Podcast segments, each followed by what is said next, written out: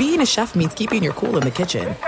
And with Resy Priority Notify and Global Dining Access through my Amex Platinum card, Right this way. it's nice to try someone else's food for a change. That's the powerful backing of American Express. Terms apply. Learn more at americanexpress.com slash with Amex. At Bet365, we don't do ordinary. We believe that every sport should be epic. Every home run, every hit, every inning, every play. From the moments that are legendary to the ones that fly under the radar. Whether it's a walk-off grand slam or a base hit to center field. Whatever the sport, whatever the moment. It's never ordinary at Bet365. 21 plus only must be present in Ohio. If you or someone you know has a gambling problem and wants help, call 1-800-GAMBLER.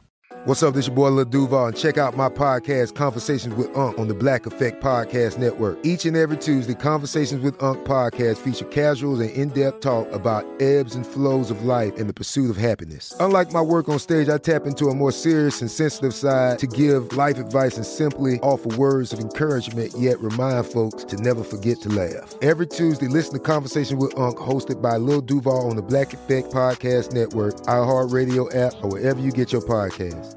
Presented by AT&T. Connecting changes everything. Getting ready to take on spring? Make your first move with the reliable performance and power of STIHL battery tools. From hedge trimmers and mowers to string trimmers and more, right now you can save $50 on select battery tool sets. Real STIHL. Offer valid on select AK system sets through June 16, 2024. See participating retailer for details.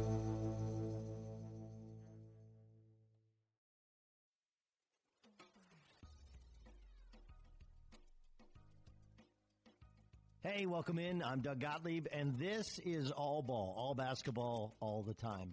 And as much as I'd love to review for you uh, what's wrong with the Washington Wizards, they stink. I mean, the, the big thing with the Wizards stinking is that once you start playing the non-playoff teams, that's when you have to start winning games. And, and at the time of this recording, it's Wednesday morning, right after we saw uh, Duke smash Kentucky and Kansas hold on to beat Michigan State. Um, right after, right before this recording, they just lost to the Dallas Mavericks, a team that faint playoff hopes. And now all of a sudden you start to go, okay, there's major problems in that locker room.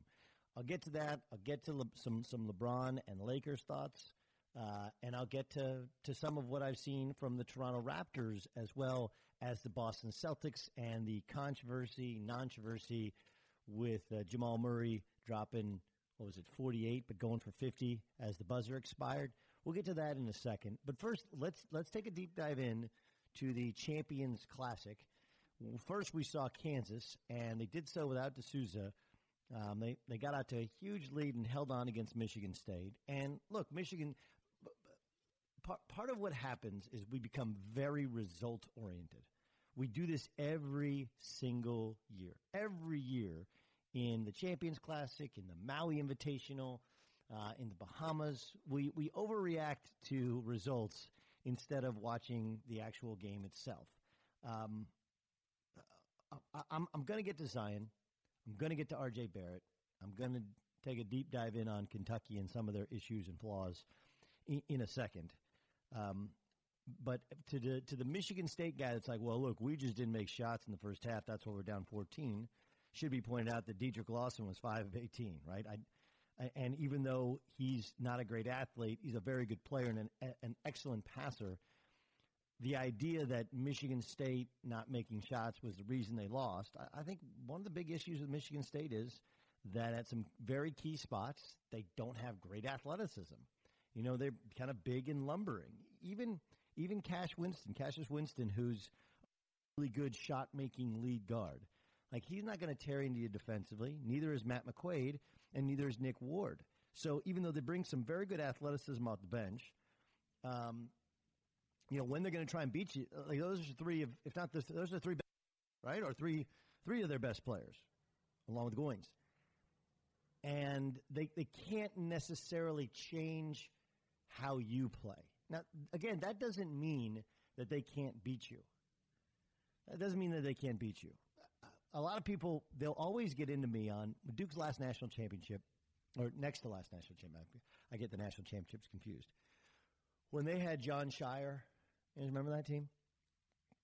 Uh, they had Jon Scheyer, they had uh, Nolan Smith, and they had Kyle Singler. Remember that team? Yeah. So what what Duke fans will jump on me for is at the start of the year they played Arizona State in Madison Square Garden, and me and Jay Williams were on the set. And this was before Mason Plumlee, I believe, got eligible. And Arizona State was spreading them out, and they were doing the Duke thing where they were trying to climb into you defensively, and how Duke has used to play, which is just deny, deny everything, get up into every passing lane, climb India. And Arizona State was slicing and dicing them. I mean, it was really, it was really impressive what Herb Sendek's crew was doing. Was you know using the dribble instead of running pure Princeton offense, and they were getting right to the rim. And I said that Duke was alarmingly unathletic. And what Duke fans to this day they're like, "Oh, Duke alarmingly unathletic." Well, look, I understand that some people aren't smart enough to understand, but basketball people, and if you're listening to this, you're probably a basketball dude or at least a basketball fan. You can understand that if you go back and watch that season, and about mid-season they started playing Brian Zoubek more, and Zoubek became an incredible rim protector and rebounder. And they were the best rebounding and two point uh, and, and defensive team in the country. And what they did was they decided, hey, we have Jon Scheyer, we have Kyle Singler. We have Nolan Smith. We have uh, Brian Zoubek and Lance Thomas. We, we don't have great athleticism to climb into you, and we're going to get beat off the dribble if we overpressure. So they basically paid pack line. You know, they they used their size and made you make shots over the top. And there are very few teams that can make shots over the top if you have if you're really committed to really good pack line defense. And so when I say that Michigan State um, doesn't have the athleticism to climb into people, it doesn't mean that they can't win the Big Ten. Doesn't mean they can't win the NCAA tournament. It just means that it's it's it's prohibitively more difficult to pressure teams out of what they want to do. And against the Kansas team, that let's also be honest, in the first half, like Quentin Grimes is not that is. I don't believe he's as good a shooter at this point as he shot last night. The the big question, and he's a great player. The big question for KU is going to be shot making. Is going to be shooting, shot making, and um, and then also can Udoka Azubuike can he can he play when a team goes small? Right? And when he gets tired, can can he play? That's why they lost to, to got blown out by Villanova. Is you just can't hide him. There was nobody that Villanova threw out there that he could guard out around the three point line. And even though he's massively improved, and become a really good player. And if this was 10 years ago, Udoka Azubuike would be a lottery pick. It's hard to, to hide those guys against teams that play five out, like, for example, a Duke plays five out. But for Michigan State, I think they'll have the same problem. You know, Nick Ward, can he guard in the perimeter? He's a really good player. Can he guard in the perimeter? And can they defend the ball when people spread them out? Now, they can play pack line. They can adjust their style to their personnel, and I still think they're going to have a really good year. And look, they they pop 51 points on Kansas and become very competitive, and they start to you know they're going to start to figure out who they are. And they missed a ton of free throws last night, which I think some of that you attest to nerves as much as anything. Um, but uh, I, you know, it's it's important to point out that you have to have a good sense five seven games to figure out your personnel and how you want to play offensively and defensively with that personnel. You know, the the issue with Michigan State last year wasn't talent; it was they were just too front loaded with front with, with frontline players. You know, Miles Bridges was at his best at the four, and honestly, you could have gotten away with him at the five, right? But that's not how Michigan State plays. They didn't have enough good perimeter players to play that, and then they had Jackson as well, and you know, Jaren Jackson was probably best when he was at the five. But then they had Nick Ward, who's a really good low post player, and they're best when you want to put your best players out on the floor. Okay, we put your best players out on the floor, and now all of a sudden you struggle defensively to guard the perimeter. And offensively, you know, Jackson may have made shots, but I, I don't know if he's as good a shooter as the numbers would tell you. Bridges was more of a driver than a pure three point shooter. And of course, when they got to the NCAA tournament, they went super, super cold, being forced to make jump shots against Syracuse's zone. So you have to figure out your personnel and how you want to play. I will say that that I thought Michigan State showed a lot of fight. I still think they're a good team. I still think they're likely to win the Big Ten. But my fear in national games is there's a lot of teams, a lot more teams that have athleticism that can spread them out. Like when they play a UCLA, I think a UCLA team can spread them out. Um, um, that's really the only other, you know, national game upcoming that you're sitting there going, yeah, I, I see. And that's of course the tournament where they'll play the winner or loser uh, of what is it? Uh, they play UCLA and then they'll probably play like Texas the next night or whatever. So I, like I think that one's going to be fascinating to watch. But I, I'm not selling all my Michigan State stock. I'm just having smart Michigan State stock. As for Kansas, Quentin Grimes pretty good, isn't he? And they got nothing out of Lagerald Vick, who remember he was gone and he didn't want to come back, and they didn't want him back, and then he's back. And then he felt last night like he was trying to show why he shouldn't be back and he should be in the NBA. And uh, Lagerald Vick is just he's just kind of a fifth guy. They're going to have to find a fifth guy. I don't think it'll be Charlie Moore, who they like more as a as a bit player, bench player. Uh, Charlie Moore, uh, another guy who can't really change the game defensively and is kind of a shot not offensively.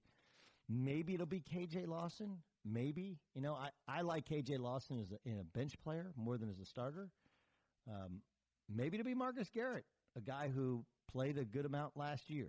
But they, they need a fifth player. Dedric Lawson also gives them the ability to play as a stretch five and spread them out, but you need more guards to, to play that way. You need more perimeter players if you want to play small ball and spread people out and beat people off the dribble and then climb into them defensively. Kind of what we talked about Mich- with Michigan State.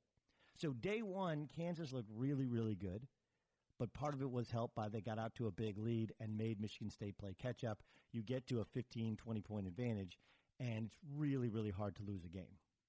But I also think that Kansas is really good. The problem with Kansas is if they had De Sousa and if there wasn't any NCAA investigation, and there will be an NCAA investigation, as it was announced yesterday that the FBI can turn over all their stuff to the NCAA, I think Kansas would win the, the Big 12, and they still may do it anyway and I think Kansas would be one of the couple favorites to reach the Final Four.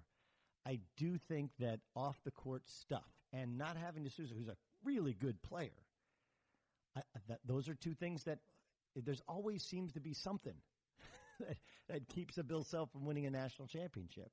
Right? He has Joel Embiid, and Joel Embiid gets hurt. He's had other you know major injuries, and now you have a suspension of a really talented player. Maybe they just make De Sousa pay some sort of money back, have him miss eight, ten games or the first semester, and then have him play. If that happens, and remember, the courts found as as if you listen to Mike DeCourcy, who was on our podcast earlier, if that happens and they get cleared, and as as DeCourcy said, look, the, the courts found Kansas to be a victim, and if that's their get out of jail free card, and they get to play on pure talent and coaching and length, if they can get enough shot making, they can win this entire thing. If you don't believe, even as good as Duke is, Duke is not deep, and they still have a bunch of youngsters. And Kentucky didn't change the way they're playing defensively. I think Kansas will have a shot. Now, all right, let's get to a deep dive into Duke taking on Kentucky. Um, I mean, what do you want me to say? Duke was so good. They were so good. It was a joke. It was a joke how good they were. I, I, I do want to point out that Kentucky was awful. And they were awful from this perspective. At this point in time in the year, sometimes you don't know what you're going to get from freshmen. Perfect example is Ashton Hagans comes out and fouls on like the first possession, which is a classic freshman move. My dad used to tell me, my, my first game, my my first exhibition game at Notre Dame, I didn't play that much, and I was like, and I wasn't playing well in practice, but I was told I was going to start, and all of a sudden I barely played my first exhibition game. My second exhibition game, we played athletes in action, and John MacLeod came to me and said, Dougie, you're going to play a bunch last night tonight. Don't you get ready? So I get ready and get out there. I had four fouls in eight minutes of action. I might even fouled out in like 12 minutes. My dad pulled me aside after the game he said, Listen, you can't get your second foul if you don't get your first. And that was something that rang in my head for the rest of my career. Like, don't get your first dumb foul, like in the first couple minutes. If you have a foul, if you have no fouls at the end of the first, by the end of the first half, and you're still playing hard, you still want to play hard defense, you just don't play dumb. Then you're fine, you're golden. Now, I was also fortunate that later on in my career, I played for Eddie Sutton, who I saw him play Adrian Peterson, our best player for my first two years. Um, I saw him play Adrian Peterson four fouls in the first half. Like his thing was like, "You get five, don't you stop fouling." But Ashton Hagans learned a really good lesson last night, which is you can't get your second if you don't get your first. But my, my disappointment in Kentucky is this: they had Reid Travis, who ended up with twenty two and seven, but like dude got three or four post touches in the first half. He, he he's not a great defensive player. They're going to have to figure out how to play him and Nick Richards, another post player, together if they can. That's hard. PJ Washington being able to stretch out a little bit helps. But when everything else is going bad and you can't contain Duke in transition and you're trying to kind of slow the pace, like throw the ball inside to Reid Travis. Throw the ball inside to Reid Travis. Um, I thought their defensive transition was awful. I thought Quade Green looked like he had regressed, and th- that's what happens sometimes when you bring in they bring in Quickley, they bring in Hagans, and he's not in the starting lineup. They bring in Herro, he's not in the starting lineup, and he came in and like immediately turned the ball over and didn't get back on defense. And like it, it didn't get better; it got worse. He's always appeared to me to be a little smallish like you can be small in stature, but you got to kind of make your presence known. Like physically, he's not physically imposing in any way, and uh, you know he's not a great shooter. He's he does turn the basketball over. He doesn't make good decisions, and he wasn't back defensively. And that's a guy who's played an entire year. And remember, Kentucky kind of turned their season when they decided that that Shai Gilgeous-Alexander was the guy, and they took Quade Green completely off the point last year. So I thought he'd be a good combo, but that's because I also thought that Hagans was better and Quickley was better. And they're just freshmen. But Kentucky's inability to get the ball inside to Reid Travis, the fact they're still kind of running, you know, they're running dribble drive motion, which is not good for Reid Travis as a post player, that, that you never throw the ball to the post in that deal. And then they're running, I do think they'll throw it into the post out of the floppy action that they always run but just they they don't appear. If you have Reid Travis on your team, right? If you're going to get him to transfer in, he comes in. If I'm if if I'm John Calipari, and I do think that Calipari is a good coach, will get them to play smarter, continue to play harder, and they will throw the ball inside. But many of you are coaches and basketball people who know this. Like the first thing you got to figure out is, all right, how am I going to throw the ball to a guy that's going to score, you know, 15, 20 a game? And then how do we play off of that? You know, what are our split cuts? What are our rules? You don't have to put in offense, just put in rules when the ball goes in the low post. And they didn't seem to have rules. Now, a lot of that is out of youth, but some of that is out of coaching. And it's maybe it's it's hard to when you're trying to teach all this other stuff, but they played the Bahamas. They practiced for months together. I was I was stunned at how inefficient they were at playing off the post. Um, and then, you know, uh, it's pretty obvious that Keldon Johnson is a guy who can who can go get buckets, right? So those are your two bucket getters. And Herro will shoot the ball better. He's not a very good defensive player, although he was forced with trying to guard R.J. Barrett, which is, uh, I mean, good luck. And then, do they have? It it's kind of the same problem again. Do they have enough shot making, shooting, as well as defense to go around the the guys, um, uh, you know, the scores that they do have. But I was just I was disappointed that Kentucky, at some point, make an adjustment. You know, at some point, the ball goes through the bucket and get into a matchup zone, you know, full court press to slow Duke down. Instead, Duke gets a running start, and it's just mismatch after mismatch. You know, and, may, and maybe that's Calipari just trying to make a point. Like, you know what? You guys want to do it your way? Fine, go ahead. You do it your way. You take. We'll take my worst loss ever, and this will allow us to coach. But there weren't a ton of adjustments made in terms of understanding personnel, making R.J. Barrett go to his right hand instead of his left hand, um, not allowing Reid Travis, not allowed Reid Travis to guard Zion Williamson. Like you, you gotta if Zion Williamson dribbles the ball up the court, he shouldn't be guarded by Reid Travis. Like that, there's uh, somebody should say switch because that was not going to work. And then you can't leave Cam Reddish. Make somebody else beat you. Right? Make you know Jack White beat you. Make Tre Jones beat you. Make Marques Bolden beat you. Guard those three guys. You make them play in the half court, and they didn't. And so I, I wonder how much of this is about Duke and how much of it is about Kentucky. And I guess the smart uh, human being in me says, and you're probably thinking the same thing, it's a little bit of both. So Duke, but there was a lot of Kentucky. I mean, you just can't give up. Those guys are so good in transition. And especially when you're young, you're much better in the full court than you are the half court. And then you got you got to keep R.J. Barrett away from his left hand, and you got to keep all those guys away from playing downhill. And credit Mike Krzyzewski with going five out and letting them, you know, hand the ball off and set ball screens and play downhill and spread you out.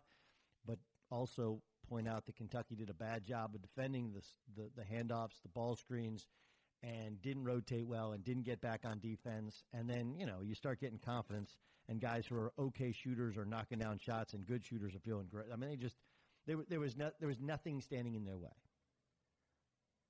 Now, as for Duke, really good. And I, I thought the best part of the entire thing was if you've watched R.J. Barrett play, now remember, he got 26 shots. Like, that's a lot of shots.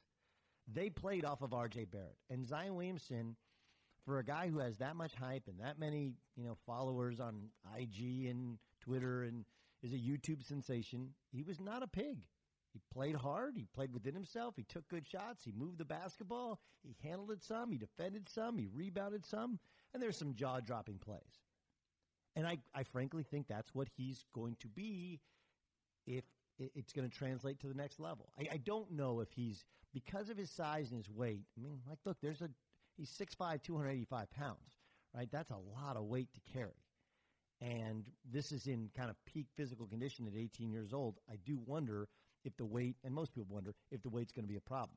But if he can play without having to exert himself every time down the floor and just try and take dudes every time down the floor, then he, he was tremendous. Tremendous. Um, it's important to recognize it's only one game. It's important to recognize that smart teams are going to make everybody else beat you. But if you're going to beat Duke, you better keep R.J. Barrett away from his left hand. You better not let Cam Reddish get any looks, and you better make Zion Williams another guy. Can't let him get to his left. You know, can't let him, can't let him go, get going downhill right? Uh, if we take, got to continue to make him take contested threes, threes off the dribble, and then make everybody else beat you. But they look great. And the the most impressive thing, R.J. Barrett, I, I wouldn't even call it. I, 13 and 26, there were a couple shots I would take back, but that is actually his role. Reddish is a shooter. Those are that is his role. And Zion Williamson is not a go-to scorer, although when he gets a mismatch, he will score on you. He gets a inch, he will take a yard. I, I think I was most impressed by the guys playing mostly within themselves. That said, R.J. Barrett did take 26 shots. Um, their schedule's fascinating. You know, we'll see him against San Diego State. We'll see him against Indiana. Um, that Clemson game in January is going to be amazing. Clemson starts four fifth-year seniors. And if I was to re rank the teams, yeah, one night in, I'm going to put Duke at number one. But Kansas was impressive. They do have some size, athleticism, a little bit more age. I don't know if they have the shot making. I, I do think they would adjust their style to play against the Duke. Um, and then there's some other teams up there that we still haven't seen, but getting a chance to see three or four of the top teams all on the same floor, uh, maybe the, the thing that jumps out to you. And you still we haven't seen Gonzaga against an elite team yet. We will eventually. You know, there's a Virginia. We saw Nevada who uh, struggled a little bit with the BYU team playing at home. We saw Carolina, who that's a tough win to go in and beat Wofford on the road. I love those games. I don't know why more more big time teams don't play those. It's a no lose. Even when you lose that game, it's not like that's going to ever knock Carolina out of the NCAA tournament. You lose, you you learn so much about your team. Uh, Fletcher Magee did struggle. He was 7 of 23, but I think he'll still be an NBA player. He's a catch and shoot guy who can score a little bit off the dribble, tough enough to guard. You know, maybe a rotation player in the NBA. He's the senior, six foot four, 200 pound stud. He's originally from Orlando. He can really, really shoot the basketball. He's, uh, I think he, I think he's about to turn 22 years old. Fletcher Magee will be, I think he'll be in the NBA. But Carolina went down there, beat him, and showed I, I thought, excellent patience, excellent poise. Everyone touched the basketball, and obviously they're fantastic in transition, but they showed a good half court offense for this point in time. Now, it's helped by the fact that, that though Wofford's a really good, well coached team, they're not going to out athlete you and take you out of what you want to do defensively. They will make you guard when you're on defense. But one day in, who's not impressed by Zion Williamson? He was awesome and his efficiency, his lack of ego at times, and how hard he played, and how his body looked. Um, that was really, really impressive. To hand John Calipari his worst loss ever with a freshman laden team. Whew. Uh, is incredible. Um, I've I've seen on ESPN them comparing them to the Fab Five, and I understand it's because of the idea of having five freshmen. But when did when did the Fab Five become the, the team that we measure everybody against? And maybe maybe I'm looking at it in too narrow a scope, right? That five Five team, in all honesty, had three great players. This team, though, this team has three great players as well. Maybe it's because I hold it against Michigan for not winning a Big Ten title and not winning an NCAA championship. They did get to two straight championship games, and they were they were legit. And you had three incredible players on that team. But um, you know, the hype train is now going to be out of control, and we'll see if Duke continues to play hard enough defensively. Before I get to former UCLA standout Kris Johnson, son of Marques Johnson, a former UCLA superstar, I want to talk to you about Keeps. Maybe you've noticed you got a little less hair than you used to, but you're not sure there's a real solution. The thing is, there are two clinically proven medications that can let you keep your hair. And now they're inexpensive and easy to get. You don't need to lose your hair if you don't want to. And that's why I got to tell you about Keeps. For five minutes right now and just $1 a day, you'll never have to worry about hair loss again. It really works. Keeps offers two FDA approved hair loss products clinically proven to keep your hair. No BS, just science. Sign up in less than five minutes. Just answer a few questions, snap a couple photos. A licensed doctor remotely views your information and recommends the right treatment for you, all without ever leaving your couch, your chair. Keeps is only $10 to $35 a month. Plus, now you can get the first month for free. That's one hell of a deal just to keep your hair. To receive your first month of treatment for free, go to keeps.com slash Doug. That's K-E-E-P-S dot com slash Doug, D-O-U-G. That's a free month of keeps.com slash Doug. Keeps. Hair today, hair tomorrow. Let's talk all things hoops. There's a bunch of interesting things going on in uh, college basketball. I want to talk some LaMelo Ball as well as he's going to play for the Spire Academy. And uh, I also want to get a little little taste of what's going on on the West Coast, especially with UCLA and with Oregon. Who's better at that than uh, my longtime friend Kris Don Johnson.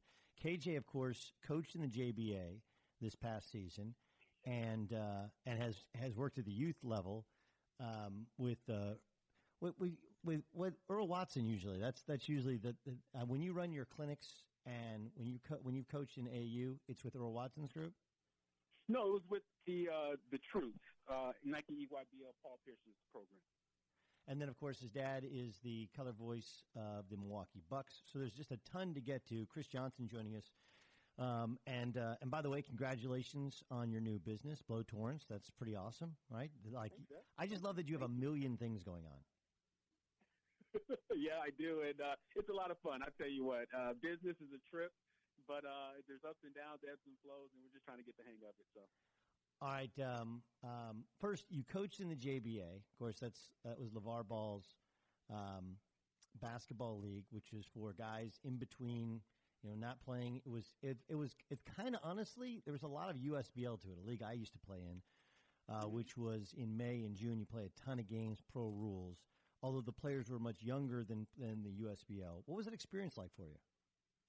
It was a it was an eye opening experience from uh, as a coach because you know you just don't you you realize and you get to see just how many guys, talented guys, are out there um, that don't get the opportunity to play in college basketball or didn't have the grades to qualify to play you know college basketball, but they were all looked at and they were all highly regarded, but for one reason or another, they didn't make it. So, I mean, that, you know, it was a whirlwind experience, Doug. I mean, they fit, it was about 60 to 75 days. I mean, we may have had three days off, um, you know, fit a bunch of games in all throughout the summer, traveled the country from Trenton, New Jersey to Las Vegas. Uh, we were all over the place. I had a great time. It was, it was a gratifying experience for me.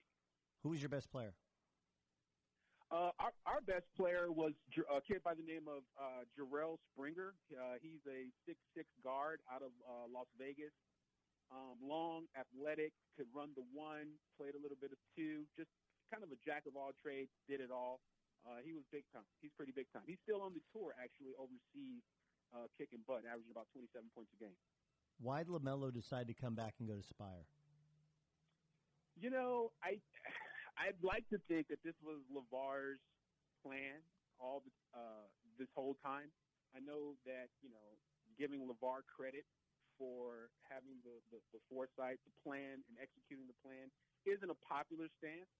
But I do truly believe that since he pulled Melo out of Chino Hills, apologies for the phone in the background, but since No he problem. pulled Melo out of Chino Hills, put him over in Lithuania, then had him in the JBA, and then after the JBA took him on this tour. It, it just it seemed to me like LaVar was doing everything that he could to advance Melo's basketball development. I mean, we've never seen anything like it as far as a dad kind of coming in, creating a league just so that his son could play against older, stronger, more experienced competition on a night in and night out basis. Not only that, just to kind of get a whiff of what it's like to be a pro um, on the road, playing back to backs, having to get up early flights, uh, long bus rides, etc.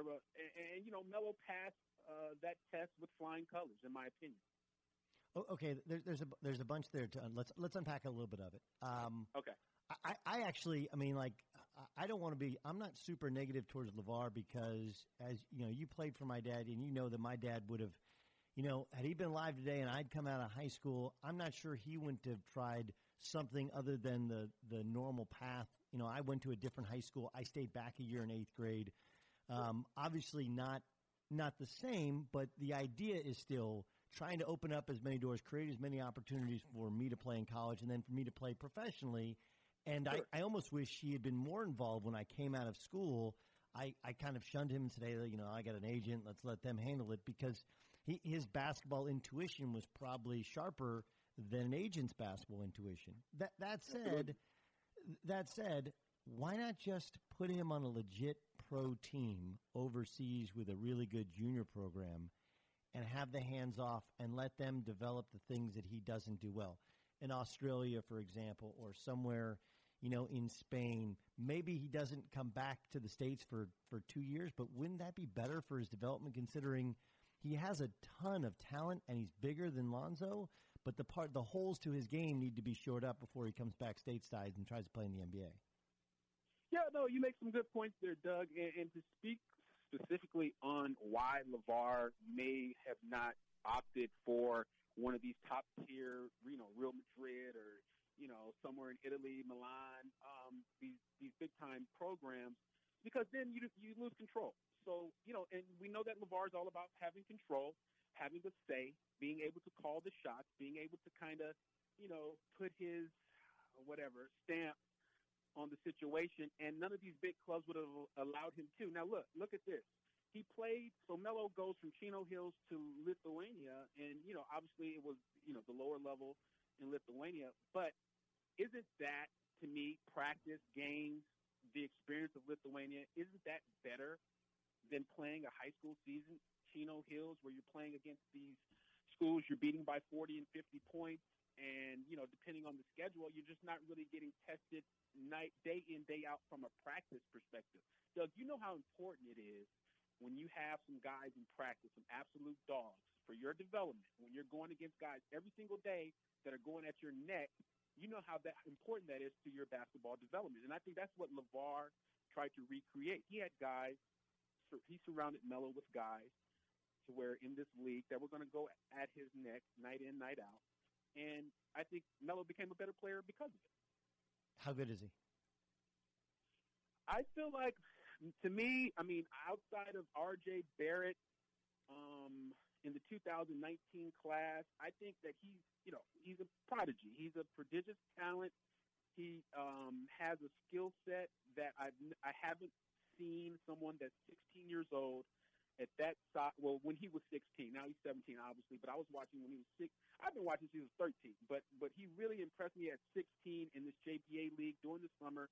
We were game planning, we were strategizing, we were scheming against him, and it was literally like child's play for him. Doug, he he moves at a different speed. He sees the game. He thinks the game at a different speed and a different pace, and he has all those Lonzo intangibles when it comes to offensively and being able. I mean, um, when it comes to passing, when it comes to court vision, when it comes to, you know, the play slowing down like you're in the matrix. Melo is always a step ahead. He's always a pass ahead. And because of that, I just feel like, you know, this kid's talent on the next level, it will really shine through uh, once you put him around. And this year, he's going to have some guys at Spire that are going to help, you know, kind of showcase that talent. Rocket Watts is a name that I think I need you. I think you need to remember. A kid from Detroit absolutely was on fire at the EYBL uh, last summer and spring. I got a chance to watch him, um, along with um, you know the big kid and some other guys they got. So all that to be said, I think he's going to be a top ten draft pick. He he will. I mean, by the time he comes out, I feel like he could be a top five talent. Yeah, I, I, you know the the couple things, and I'm interested to see him play with Spire because I want to see if he can play.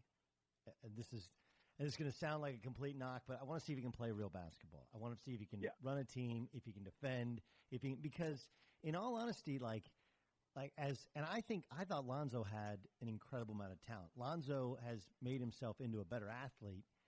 Um, and he's always had really better end to end speed than, than it seems like LaMelo has. Obviously, LaMelo's bigger and longer.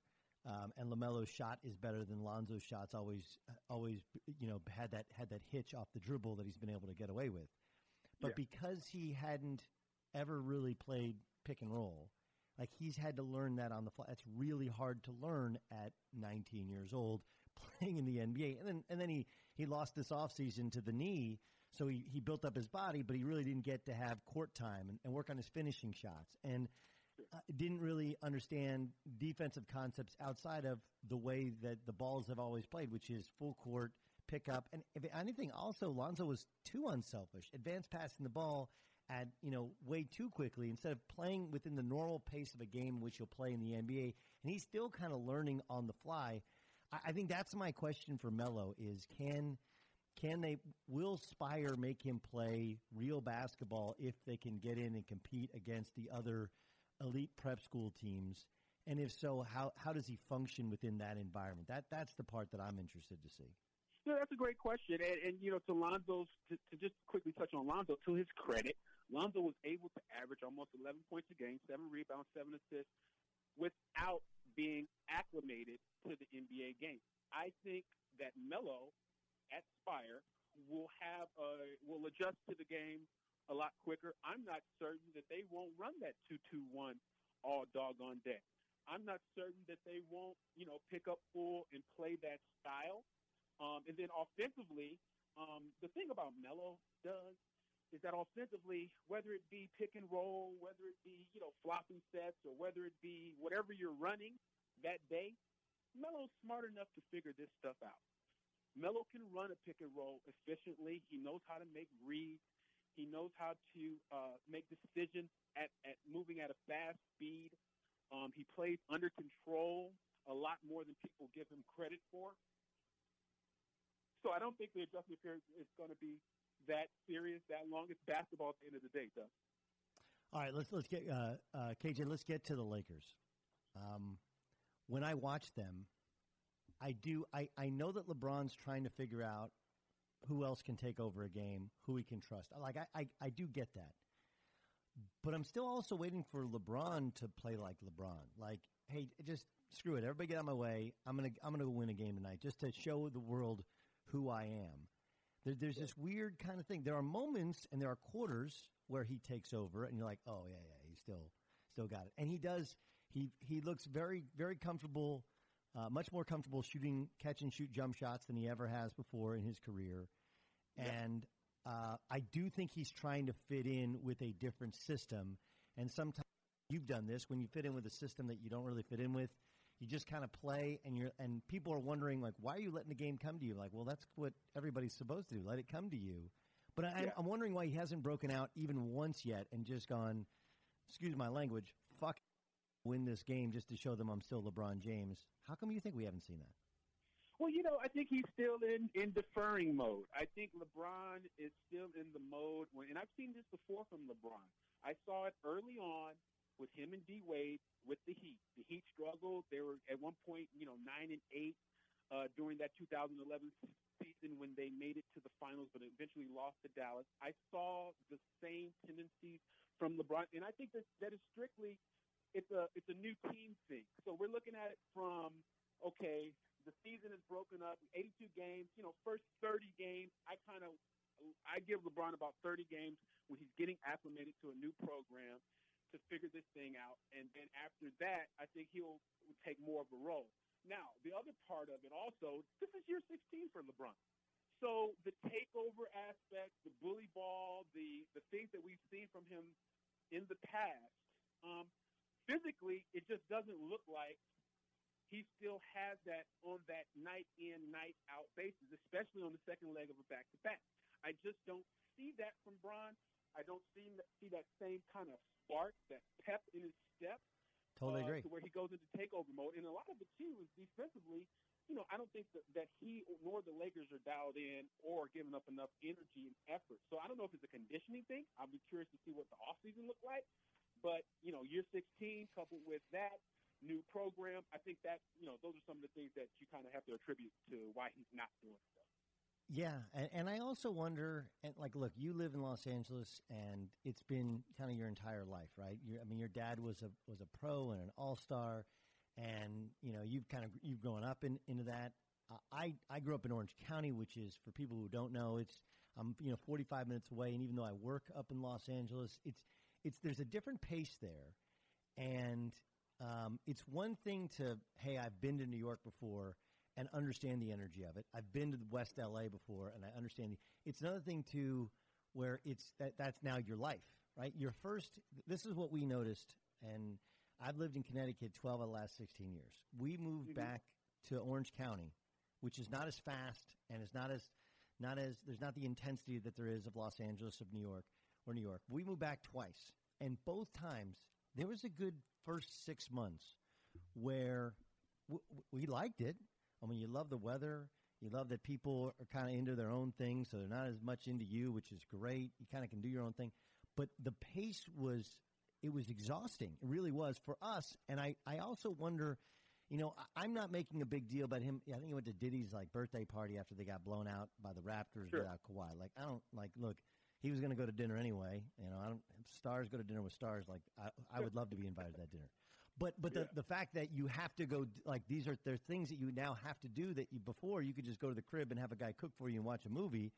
It's Sure. it's just different, and I also wonder if that adjustment isn't isn't that combined with 34 years old, combined with 16 years in the league, combined with maybe not having the same offseason training before and trying to fit in a new system and not having another guy that can carry the team and not having the uh, you know any sort of uh rim protection when JaVale's not in and suddenly playing a back like all of that stuff might be wearing on him a little bit more so than he thought possible. Is that is that think- in any way possible? Yeah, I, I agree, Doug. I mean, it, it- is a combination of everything, but we got to keep things in perspective. So we're talking about all these things, right? The guy's still averaging 27 points, eight rebounds, eight assists. Now, we take that for granted because we Yep. expect LeBron to do that. LeBron can do that in his sleep. But when are we going to take into account that this is a 34 year old guy with you know millions of miles on his body? Okay, more so than the normal 34 year old basketball player that's competed because he's been eight straight finals, so 100 game seasons for the last eight years. And now you come to LA, you are trying to make a dent into Hollywood, which he has. So that also includes a lot of extracurricular activities. So he tries to keep up this pace that he's kept up for basically his entire career. Right. And I'm not It's saying hard. that that's the issue, Doug. I'm saying that at some point we have to understand this man may be a little tired. He Yep. may have lost a half a step, and and or or he may need 30 games to shake off this rust and to really get warm before he's the LeBron that we all know and are used to. Does, does Luke make it through the year? I, you know, it's all depends on the Lakers' success. I don't, you know, I think if they win games, um, he'll make. it. Oh, okay, You but know, but here's here's they- here. I'm sorry to interrupt, but here, here's why I ask. It's not that they had a meeting. With, it's not that Magic had a meeting with him. That happens, right? They don't play well on the road. They don't have a defensive offensive identity. You want to meet with your head coach. That happens. The, somebody let it out there to Woj, right? Which means somebody doesn't doesn't like doesn't like what's going on there. And so it, it, it plants a seed where everybody gets defensive. We're not going to fire Luke. And you know, with the exception now, Spoelstra, uh, Riley stood by Spoelstra, but Riley also hired Spoelstra. Magic Right. and Pelinka did not hire Luke Walton. Jeanie did. So I just, I'm, I, you're, you're go with your best. In obviously, like, look, if they start winning games, but your best sense is you know L.A. basketball better than most anybody in the world. Your senses say, is, is are they into Luke for the long haul? Um, I don't think so. Just given the track record of how Magic and the, and Rob have started to clean uh, house uh, from a front office perspective and an employee and staffing perspective. Um, I read somewhere where Magic wasn't entirely thrilled about Luke's uh, choices for his staff. Um, he felt like, well, this isn't what Magic said, but the, the, the kind of the scuttlebutt is too many Arizona bros on the staff. Um, regardless of all that, anytime you have, you know, Magic having to be out in the front, backtracking or validating Luke's job security, typically when an exec is talking about someone's job security and talking about they're going to stay, um, I feel like that's a death sentence. The handwriting's on the wall. So the way I feel, I don't think Luke makes it through the season. I think they make a change. Maybe Mark Jackson, maybe somebody else. There's been some names out there thrown. Um, but again, it, it, Luke has a unique ability to relate to this generation's kind of player. So, and, and Magic is from the old guard, so he probably has this idea of how, you know, things should be run as a coach. You know, Magic's going to put his hand in the pot. Magic's going to, you know, throw his two cents in there. And so if there is a disconnect there on how things should be run versus the way Luke's personality is and how he deals with guys, then I don't think the relationship's going to last. Fascinating. I, I agree with you. Luke Luke does have a great way, and guys really like him. And the guys I know around the league and guys obviously on that staff are like, he's a really good coach, but it doesn't unless your boss is super into you. And then I, I think the other thing is that uh, you know, remember all these players, with the exception of Brandon Ingram, were selected by Pelinka and Magic, and so you can't. It's it's hard for Luke to go to Pelinka and Magic and go like, "Hey, these guys aren't that good." And they're like, "Hey, we selected these guys. We want these guys." So I think that that part of it is is fascinating. Uh, all right, let's get to a couple college basketball topics. Um, Last night we saw R.J. Barrett, we saw Zion Williamson. We I I thought Kentucky looked awful. Um, I think I, I, I talked a little bit earlier on the pod about that's going to be the least discussed part about it was uh, Kentucky's point guard play, their preparation. Um, they didn't really make adjustments. I almost feel like Calipari at some point goes, you know, let them let's let them get their ass kicked and see how it feels and see what kind of adjustments we can make uh, in in the future. But you mentioned R.J. Barrett being the number one prospect, and yet if you watch ESPN or you watch any of these shows, everybody's only talking about Zion. Why? What makes R.J. Barrett so good? Well, six seven, strong, big body at the guard, can can handle it. But more importantly, he, he's he's a tough shot maker. He, he's he's one of these guys that when he brings it up the floor, uh, you just feel like he's going to take care of it. He's poised with the basketball at that size. Um, I think he's he's more. I mean, look, Zion is Zion. Zion is awesome. Zion is this and that. I would put my money on R.J. Barrett just because I have concerns about Zion being able to keep up this type of pace, being 285 pounds, being right. this explosive and playing the type of game that he plays, I just feel like you know, you know, and I and I never wish injury on anyone. I've been that big, and I and I was nothing like Zion, but I know how carrying that type of weight takes its toll on you. How, how, when you when you first so got to, when you first when you first got to UCLA, and um, when I played with you, you were amazing. You had amazing dexterity considering you're always heavy in high school. It's before you, you, you trimmed up. What was your heaviest? uh, two about 280, 285. Yeah, which is what he is now. But now, look, he's a he's built more, a little bit more like a li- like a linebacker. You were big, and then you ended up when when you got in great shape. You were what two thirty? 215, 220. That's amazing. So my I so just my everybody year, I talk to 280. in the, every, everybody I talk to in the NBA is like, look, the weight's always going to be an issue with him. He's not one of these guys that can. And your name came up. He's not Kris Johnson who can who can change his diet. Like he's just thick and he's in great shape, but he's big. But you know, like you're fighting that when you're on the like that. That's a hard one to fight. How hard is it to fight once you when you when you're playing like um your your senior year or after college, like to to keep that weight in check? Well, it's an everyday thing, Doug. It's an everyday thing. Got to stay religious with the cardio. Got to stay religious with the diet. Um, you know, every every meal is you know you got to make the right choice. It's it's you know it, it just depends on how obsessive that uh, an athlete can get. Me personally, I got really obsessive at times, and other times I got obsessive about Doritos and you know fried chicken. So, you know, I I I I, I Favorite kind of Doritos is what? Hold on. Favorite kind of Doritos is what? Uh, cool Ranch. Cool Ranch is the best. That's always that's the correct answer. The original sir. taco flavor ones are good, but Cool Ranch is the best. Yeah, the taco flavors are unbelievable, the old school. But I I, I, I go with Cool Ranch more times than not. But as far as uh, Zion is concerned, and you know his weight, I'm sure that sure he you know with today's training methods, today's nutritionists, and all the the resources that athletes have at their disposal to keep them in shape, I'm sure that he it shouldn't be a problem. But just that size, man, that that I mean, and he's 285, probably about what 10% body fat, 12, 11 percent? Like you know he's cut. He's huge. And he's taking off these drop step dunks these one leg from you know a step inside the foul line you know onto people. That stuff is going to take its toll. I don't care what anyone says and i hate to say this but i mean unless he probably i think he might need to drop about 15 pounds get down and then i'd project him out uh, on the longer term to be a better player in the long term than RJ Barrett, but he's got to lose some weight, in my opinion. RJ Barrett, on the other hand, he's ready made. He has the experience internationally as well as at you know prep Montverde, now Duke, all highest levels. Um, I'm just really impressed by him and his demeanor and his approach to the game. UCLA this year, kind of interesting. You lose Welsh, you lose Aaron Holiday, and Aaron Holiday did everything for them. But they, it feels like they have more talent, top to bottom, on the roster than they had since you know two years ago when when Lonzo uh, saved Alford's job. Um, w- What's your perspective on this UCLA team, which does it has a lot of freshmen and some sophomores that can really play, but we, we don't know who the alpha is and and how they'll actually are they going to play fast?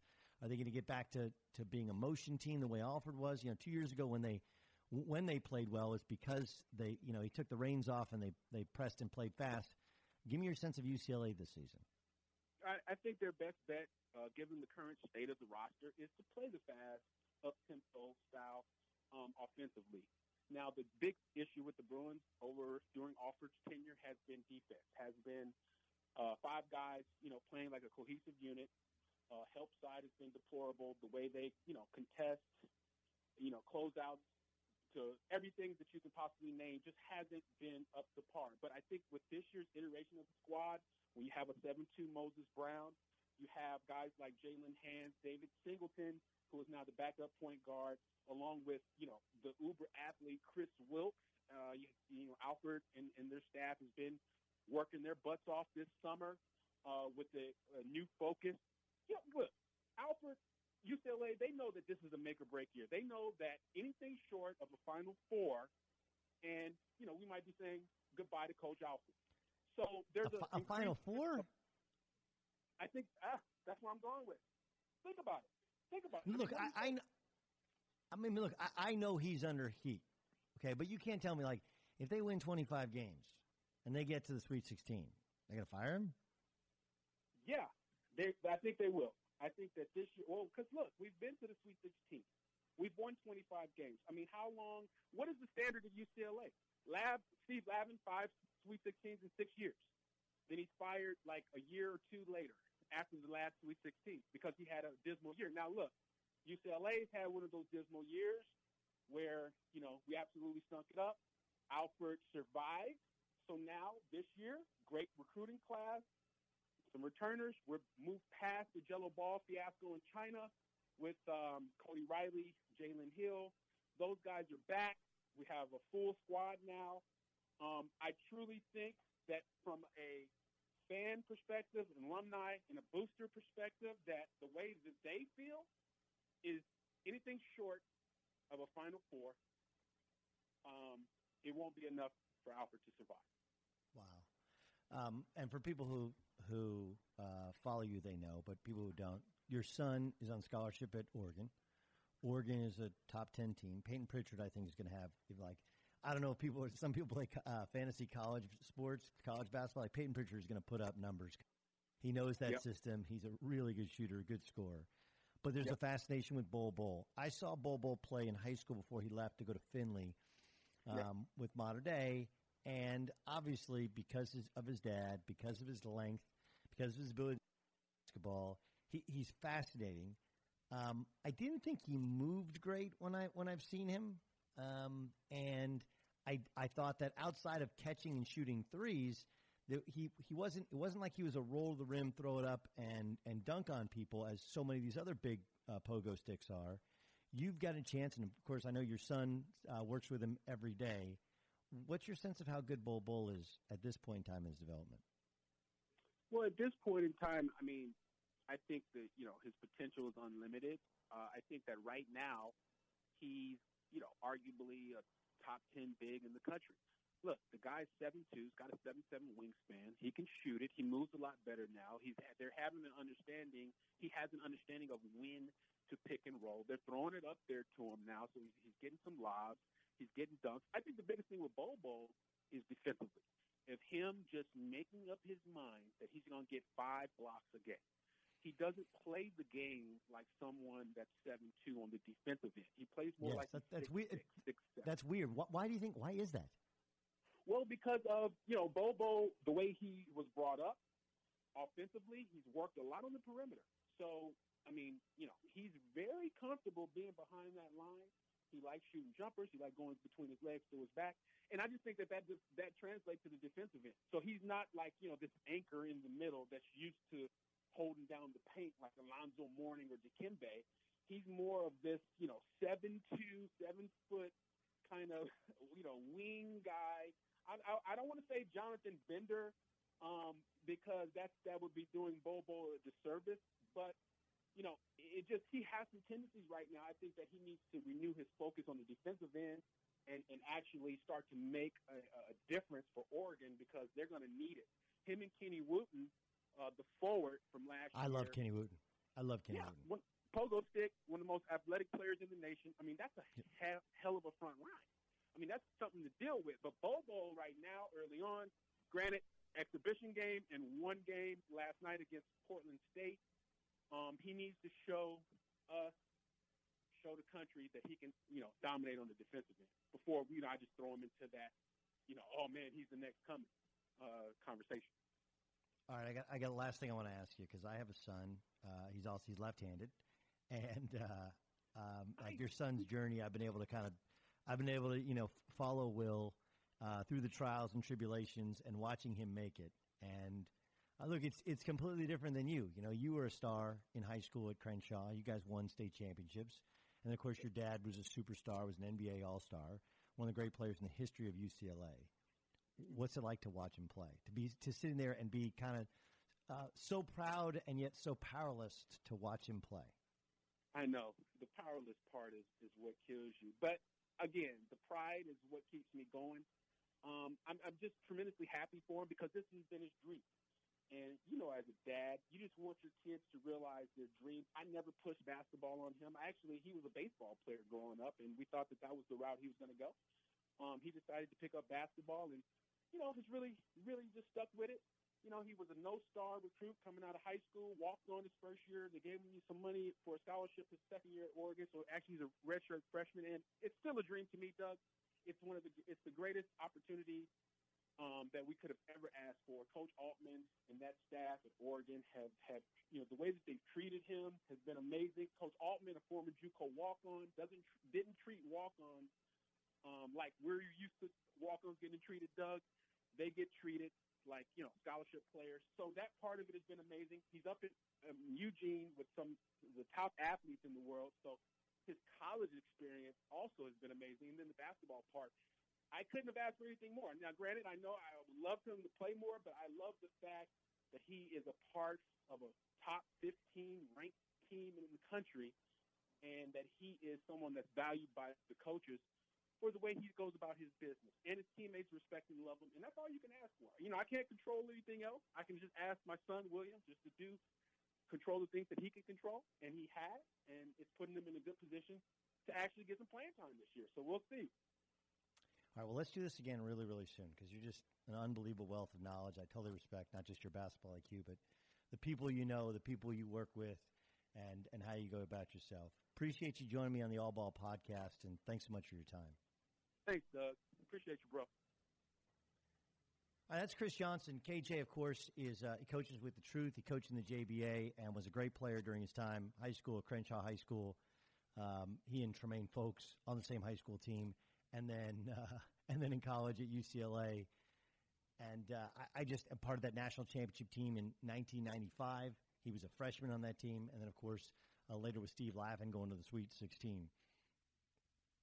We'll, we'll close up all ball with this.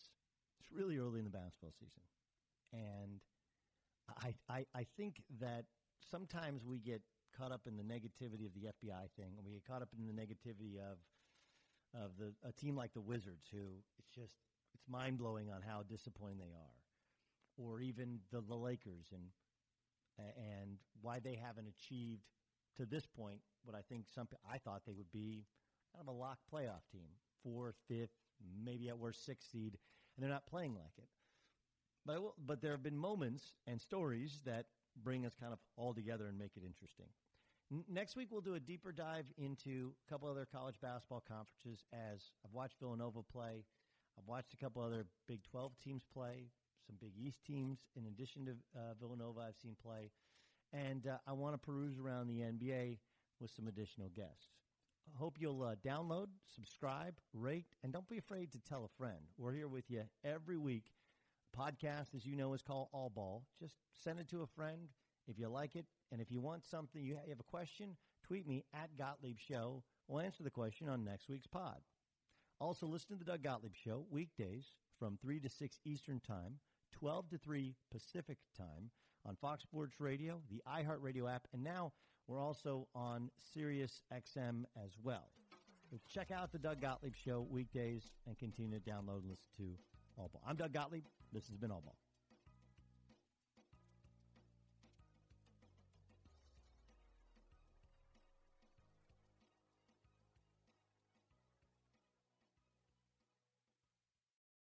At Bet365, we don't do ordinary. We believe that every sport should be epic. Every home run, every hit, every inning, every play. From the moments that are legendary to the ones that fly under the radar. See for yourself when you sign up today and get $150 in bonus bets when you bet just $5. Whatever the sport, whatever the moment, it's never ordinary at Bet365. 21 plus only must be present in Ohio. If you or someone you know has a gambling problem and wants help, call 1-800-GAMBLER. Terms and conditions apply. If a new house is on your wish list in the next five years, grow your savings faster and experience your dreams with an Ohio Homebuyer Plus account from Kemba Financial Credit Union. A savings account specifically designed to save for a new home where you can earn 7% APY, a $500 matching bonus, and a $1,500 mortgage closing cost credit. Learn more at Kemba.org. Offer expires March 31st, 2025. APY equals annual percentage yield. Restrictions apply. NMLS 292230. Equal housing lender. Federally insured by NCUA. Being a chef means keeping your cool in the kitchen. And with Resy Priority Notify and Global Dining Access through my Amex Platinum card, right this way. It's nice to try someone else's food for a change. That's the powerful backing of American Express. Terms apply. Learn more at americanexpress.com slash with Amex. I'm so excited to tell you JC Penney and country music singer-songwriter Walker Hayes are partnering together on a new limited time men's collection for the everyday guy. What I love about Walker Hayes is his laid back nature. He's a family man and being a country megastar while also having seven kids. You know, he likes to keep his style cool and casual. This new collection is perfect for the guy living the t shirt life or someone wanting some fresh options that feel just as good. It's easy to wear, affordable styles that celebrate the ultimate family man, along with the quality, durability, and sensibility dads appreciate. Available online Saturday, May 4th at jcp.com and in store Thursday, May 16th, just in time for Father's Day. Limited time only. JCPenney, make it count.